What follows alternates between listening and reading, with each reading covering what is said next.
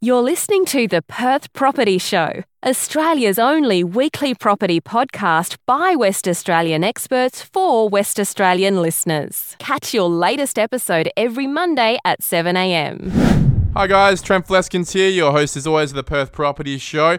I trust you've been listening along for the last few weeks. It's been getting super exciting in Perth. Things are starting to happen, things are starting to move, and I trust you are educating yourself, getting ready for that next purchase. This morning is interior design morning again. We got Kelly Donogher from 13 Interiors back in the room. Kelly, thank you. Thanks for having me again. Today we are talking about mistakes. I think we've all made a few over our time. We only We learn from our mistakes. and I think those mistakes change over time because what was cool 10 years ago might not be cool anymore. So in 2019, we're going to talk about what mistakes you might have this year. And we're going to kick off with, I think, something that actually is more perennial for any design issue, especially when trying to stage or sell your home. Personal items, photos, Yes, and definitely. cleaning products being left around the house on a home open. That's right. No one wants to see Auntie Betty on the wall. Sorry, Auntie Betty. But uh, yeah, I think you need to look at the overall home, declutter those personal items so that people can walk into your home and get a really great first impression. And also think about how they're going to live in your home. So they don't need to see the kids' paintings on the fridge. They don't need to see um, your personal items on your dresses. This can also very much come back to your wardrobes as well. You know, when you're staging and um, selling your home, people want to look at your functional storage spaces and they will 100% open your pantry. They will definitely look in your wardrobe and they will probably definitely open your drawers too. So Wow. those, yeah, you know, people are nosy. That's So- such a good idea, though. The wardrobe. Yeah. Generally, all of our wardrobes, whether we like it or not, are never big enough. That's right. So, would you suggest pulling out two thirds of your clothes and putting it somewhere Yeah, else? Yes, yes, one hundred percent. Let's get in that wardrobe. Let's declutter. Let's clean up the hamper. No one wants to see your dirty laundry that might be sitting in the hamper in your wardrobe. Literally or figuratively. That's right. Um, everyone wants to walk in. I know if I'm buying a home, I want to see how big that walk-in wardrobe is, and I want to see how much space I've got versus what hubby's getting, and where my shoes going to go. Uh huh. So declutter inside your storage spaces as well as Clean your your pantry. Clean your pantry, tidy it up. First impressions, you only get one chance to make this impression last. And that comes right down to where all your personal items are going to be kept, and that's your storage. Yeah. Somewhere off property. Yes, yeah. Because then the storage room still has to look like it's That's big enough for storage. That's right. So yeah, de- this is your opportunity to declutter and probably get rid of stuff that you don't need anymore. The less you have to move, the better. Uh, sometimes you go to a display village and they've got those fake personal photos and all that. I think it's a bit corny. Yeah. Yeah, I, I think they're. if we're models, can we have pers- our personal photos? it depends on how good you look. Look, I think when it comes to display homes, they're actually trying to create a homely environment because sometimes those display homes can look a little bit stiff and, you know, they, they're trying to create a relaxed environment where people can imagine you know it is a home versus a display village so there's a fine line between it i think just have some really nice artwork and styling accessories and things like that i don't think you really need photo frames with personal pictures and or fake pictures. yeah, or fake pictures. Yeah, that's probably worse. And I guess this ties into it. If once you've decluttered your personal stuff, got rid of the toothpaste mark on the mirrors, if it's not an interior designer, is it worth getting a friend to come in and go, "There's too much stuff in here. This has got to go second opinion's always good. Yeah. Yeah. fresh eyes. Whether it's a you know a designer, your friend to come in and just give a, an honest opinion. I know my mum even helped out a lady in her street a couple of weeks ago because the lady was selling a home and mum popped down there and she was like, you know, what do you think I should do here? And my mum literally just helped her declutter, put some cushions out, create a consistent color scheme. And you know, my mum's not a designer as such, but She's arm's length. Yeah, arm's length. She it was her first impression to the home, and she gave her top tips. And that was putting the shampoo bottles away in the shower and tidying up the bench top in the bathroom, couple of candles, just all those tips that we do to create a nice aesthetic and flow throughout the home that's not expensive, but definitely a, a second eye can help with that because you're living in your home every day and it's hard to sometimes separate yourself emotionally from this selling process and fresh eyes whether it's a professional or not can can often help with that So the theme of this mistake is too much furniture. Give an example, right, of what that furniture might be that your mate down the road would Overs- take out. um, oversized uh, coffee tables, you know, those types of things that you can move when you're um, selling the home that is not going to create an easy passage flow. If you've got anything blocking your entryway, an oversized console unit, Because you keep them for 10 years sometimes. And yeah, like sometimes your furniture you can just be too bulky. It, it comes down to buying first and measuring later sometimes when we're styling and you know decorating our own homes. So it's important that if you have made a mistake and you know you've made a mistake, but obviously you're not going to go out and rebuy another one. yeah buy another one just move it out of the way you know there there might be an option just to pop some nice greenery and some plants in but move that big chunky console and maybe it could be just as simple as putting a mirror on the wall and creating a nice open plan feeling for the mirror to reflect the space but you're moving away that chunky piece of furniture that is our third mistake, having oversized furniture. So we had too much furniture. Now we've got Mm. Oversized. I'm just going to guess straight up the oversized couch and the Oversized overs- couch dining the- table. dining table and even Silly. sometimes ottomans like a lot of people might have a really nice big lounge but they've got the adjoining ottoman that they use as the chase as such and it's huge just get rid of the chase for your open house when I go over to people's houses, you've got these ma- amazing marshmallow, uh, you know, couches, but they're just way too big or Yeah. they're ugly. But it's like, oh, I could never get rid of this, please. I love yeah, it. Yeah, exactly. So it creates comfort for us in our own home, but is not the greatest first impression for someone wanting to imagine their own lounge in the home. Bring it down to pieces that will definitely fit the space and function for potential buyers to move around easily and feel like they're not being consumed by furniture and it can actually see the home. One thing that I've definitely picked up on when I look at properties is inconsistent themes and flows, right? Yeah, so, yeah. so what you've got is they've mum's done some work on the living room because she got sick and tired of it. So the living room has this beautiful new uh, Scandi look, and the kitchen's still still got the old dining Chrome dining table, table. because you know that's expensive to replace, but we haven't got there yet. Yeah. And the kids' room has got all the old black melamine furniture in there, and then the other one's got the the metal furniture in there. Yeah. and nothing matches because it's just decades or years of different investments. Definitely, yeah. That look, that's a tough one when you've got so many different styles happening. But I think that's where you might be able to use some styling pieces to kind of flow the color aesthetic through, whether it's through cushions, throws, the greenery. Just try and pare back as much as you can, and maybe all the beds have some consistent quilt covers so maybe you just go for nice fresh and white and they're just used for your open home days and your first initial photos. Uh, if you've got the option of getting rid of some of the chunky pieces in the kids bedroom so maybe there's a desk in there they're not using anymore get rid of the desk. Gives there you know some an extra bedside table that they're not using get rid of that. Make it look a little bit more functional and, and a larger space for kids to use and for people to potentially see as their teenager's room or whatever that might be. All right, so I definitely agree. This is one of the biggest mistakes, right? Having the inconsistent themes. If you had to mm-hmm. choose one theme right now that we were going to look up on Pinterest or Instagram, what theme do you think would be the most cost-effective and clean? If we had to Google a word, Oh, I think people would definitely go for Scandi. okay, Yeah. it's just the It's just light. It's neutral. It, yeah, you can get those kind of look from Kmart. You can get it from Target. You can get it from IKEA. You can get a little side table from Kmart for twenty nine dollars in that Scandi light oak finish. Mm. That's what they're doing right now, isn't it? Most of Yeah. Kmart's home range is Scandi. It's right. They're starting to move into some of the darker walnut colors now and, and some of the darker velvets with the grays and not so much more on the blush side.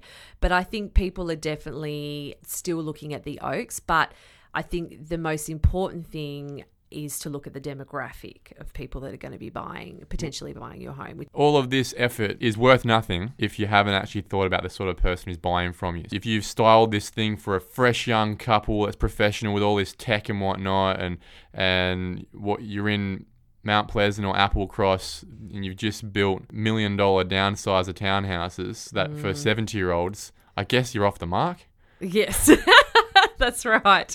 Yeah, you need to definitely look at the type of people that uh, and the area that you're in that could be potentially buying your house. So this comes down to researching. You could go to a few open homes yourself and have a look around what properties in the area are staged like or dressed like what the potential buyer's style may be like in the age range that you're marketing to, whether it's families, whether it is downsizers, whether it's young couples. And yeah, what are they going to be interested in? How do you think their spaces are going to function? Are they going to need two or three lounge rooms, or are they going to need a, a more of a home office setup? Anything where you think you can stage that effectively for a good price that's going to suit the potential buyer. Give me a couple of examples here per demographic. If I'm looking to stage properly without making mistakes for a downsizer, what are a couple of things that they want to see in terms of their interior design? Uh, I think a downsizer, uh, they they're going to want to see functional living spaces because they may not be looking for a, a, huge four bedroom, three living area home. So maybe they've got one living room, but they want that to function with an easy, accessible dining room as well, say. So maybe their dining room might have more comfier chairs that they use, you know, day in, day out. They more might, function over style. Yeah, more function over style. They might have two separate lounge suites versus a modular lounge. You know, if they're downsizing, and they're a little bit older, is it easier and access for two separate lounges? Maybe um, some lazy boys. Yeah, some maybe some lazy boys. Um, but maybe you know, husband and wife they like their own lounge each, so and they might want easy accessible coffee tables and side tables versus a big lounge with you know a chase. So I think easy, accessible, comfortable furniture. Uh, with a, with a, maybe would the second or third room have styling for the grandkids? Yeah, it could be. Yeah, that's actually a really good idea. You might need spaces for the grandkids to come over Some and stay. really stereotypical, way too young stuff for the thirteen-year-old grandkids. Yes. Yeah. yes, for sure. So yeah, I think just functional spaces for a different demographic is really important. Finally, on the young couple side, I guess it becomes less, a slightly less. Obviously, obviously it's functional, but less functional and more cool. Should yeah. we be trying to add in things like Google Home and just techie stuff that yeah, wow I think people. techie stuff's really cool. I think uh, a lot of people are looking at that kind of thing, whether it's Siri or coffee you know, machines. The, uh, yeah, built-in coffee machines. I think for kitchen environments, you know, bar stools um, off the kitchen bench, more of an opportunity for an entertainment setup. So they might have lots of friends and people over on the weekend, so they might have an outside area that's al fresco entertainment or a couple of wine bottles, yeah. some wooden platter board yeah, those, things. Am I getting a little bit too yeah, stereotypical? No, I think that's great. You know, people want to be able to imagine how they could entertain in that home, whether it's around the kitchen bench or it's outside or a lounge room that's functions easy with lots of people. So that could be separate armchairs opposite the lounge so that people can imagine having a good conversation in that space. Okay. Yeah. Well, I think we've covered that. I, there's some real mistakes there that people are making all the time that I see. One, they're not matching their work to their buyer. Yep. Two, the, every room has got something else going on. Three, within those rooms, the furniture, some pieces of furniture, especially the couches and the dining tables, are massive. Yes. They've got too much clutter going on in the Yep, furniture anyway because there's too many Clean your ideas. wardrobe, clean yeah, wardrobe. and then the personal stuff, just get rid of it. Take it out, move it out already. That's right. Yeah? Yeah. Put the toothbrush away, put your shampoo away. No one needs to know what products you use. Kelly Donogher, cheers for coming in. Appreciate it. Thank I'll have you in you. soon. No worries. All right, suburb spotlight time now, and we are talking about Caversham, an area that you wouldn't expect me maybe to bring up a lot, given that it's more of a house and land area. But uh, it's an interesting spot, I think, because there's a bit of history here that I think is worth talking about, and some older zoned properties uh, out there with more of a lifestyle opportunity.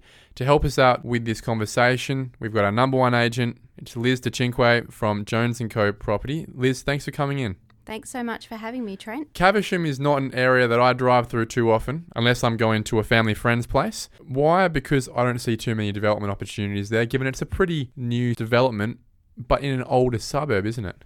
Yeah, it's got a long history dating back to the 1920s where, you know, there was lots of farming out there with, with wineries and all of that. But most recently, there's been some patches of development with some really nice areas where you can get a property for a young family or a young couple at a reasonable price. But there was also in the 90s uh, some de- development that happened and they're larger lots, older properties, which are now becoming more attractive for first home buyers as well. It's nice to have those different uh, lifestyle options for people if they want to live at the gateway of what is one of Perth's best attractions, the Swan Valley. Yeah, it's so close to the Swan Valley. You're surrounded by wineries, like the Sandalford Winery is just across the road on West Swan Road.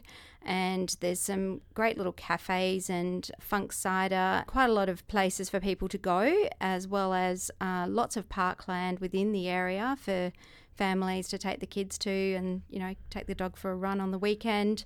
So yeah it's a it's a really diverse area with a, a really nice mix of lot sizes from you know really tiny little lots at 185 square meters right through to one that I sold recently which was on over 2300 square meters so a really good mix of property out there. Would it be fair to say that there's still many more years of development and continued uh, gentrification in the area, uh, given there's still quite a lot of space for the house and land packages to be built out in the next cycle, I guess you would say? Yeah, within Taylor's estate, there's still quite a few sections available that are still coming. There's some areas that are still classified as uh, Swan Valley Special Rural, whether or not that changes over time and they continue to open up for more development. But, you know, with the distance from the city only being about 17 kilometres and being able to get something so reasonably priced in that area, I think it's a more attractive option than having to be, you know, 60, 70 kilometres from the city to get something in a similar price range. For me, it's definitely a much more attractive option than your Ellenbrook Aveley, another 20 something minute drive yes. for the same sort of lifestyle, the same location, same demographic, uh, culture of people around that Swan Valley, the Guildford, Bassendean Gateway. If I had the choice of those two areas, I'd be going to Caversham every day of the week. You mentioned Taylor's Estate. There's yes. a few more estates one of the original first, well, newer sections in Caversham was called Brookley Estate, and then Taylor's Estate followed. And then there's a Brookley East Estate that was then established. And also, Balwyn Park Estate is now, and that's actually continuing to open up some blocks of land in that section. And Suffolk Park Estate is another subdivision that, that's happened within the area. All of those are within within walking distance of the shopping centre, which is fantastic. Having a Coles in there and newsagent, and then there's also the older part of Caversham. I referred to as Old Caversham with love, obviously, but mm. it's larger lot sizes of around 600 square metres with you know, four by twos on, like I mentioned earlier, that are around 20 years old, but you can pick something like that up for a similar price to one of the smaller lots with a newer property on. So for some buyers, that's a much more attractive option. Which would be the more premium estate? Well, the people of Taylor's estate like to think that Taylor's is the more premium, okay, and the yep. people of Brookley estate like to think it's Brookley. Okay. Um, Brookley and Taylor's Estate, I think, have the premier location from a hop, skip, and a jump point of view to the school that's currently under construction, as well as the shops right next door to where the school's being built, and the community centre and the sprawling parkland. So there's a really large park, William Henry Oval, that's right next door to the community centre school. So, really, all the, the best facilities, I guess, are much closer to Taylor's and Brookley. Balwyn Estate is closer to Sandalford Winery, so if you're a bit of a wine buff, um, you might like to be able to walk down down a few hundred metres to get to Sandalford. Dangerous weekend jaunt, wouldn't it? yes, yep.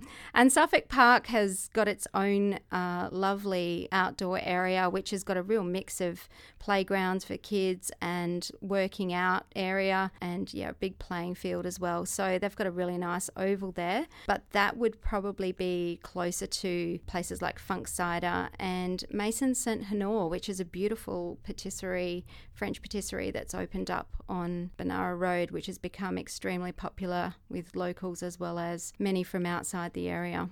Let's talk about prices.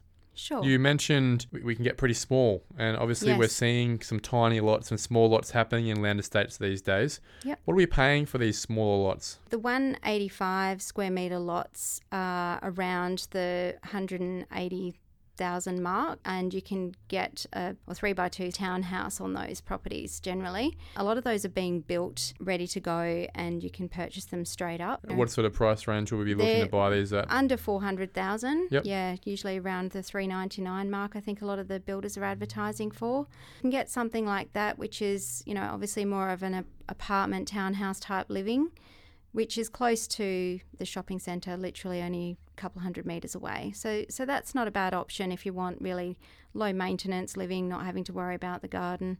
Then you can go up to a sort of 300 square metre lot from there, probably, to, or 225 square metre lots. Um, yeah, so I've seen quite a few properties like that available in the area recently for around the 350 to 400 mark. There's that difference between the established property and the house and land option. Are, the, are you finding that the established properties are maybe selling at a bit of a discount at the moment?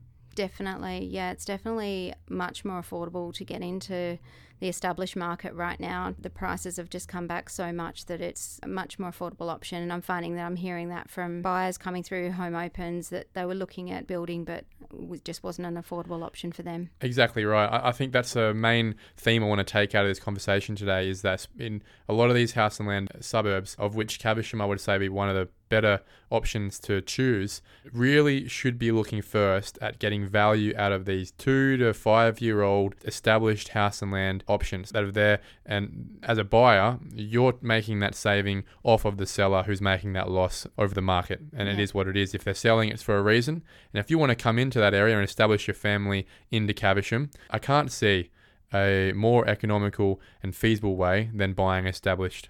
Yeah, I would agree 100%. How expensive can it get though?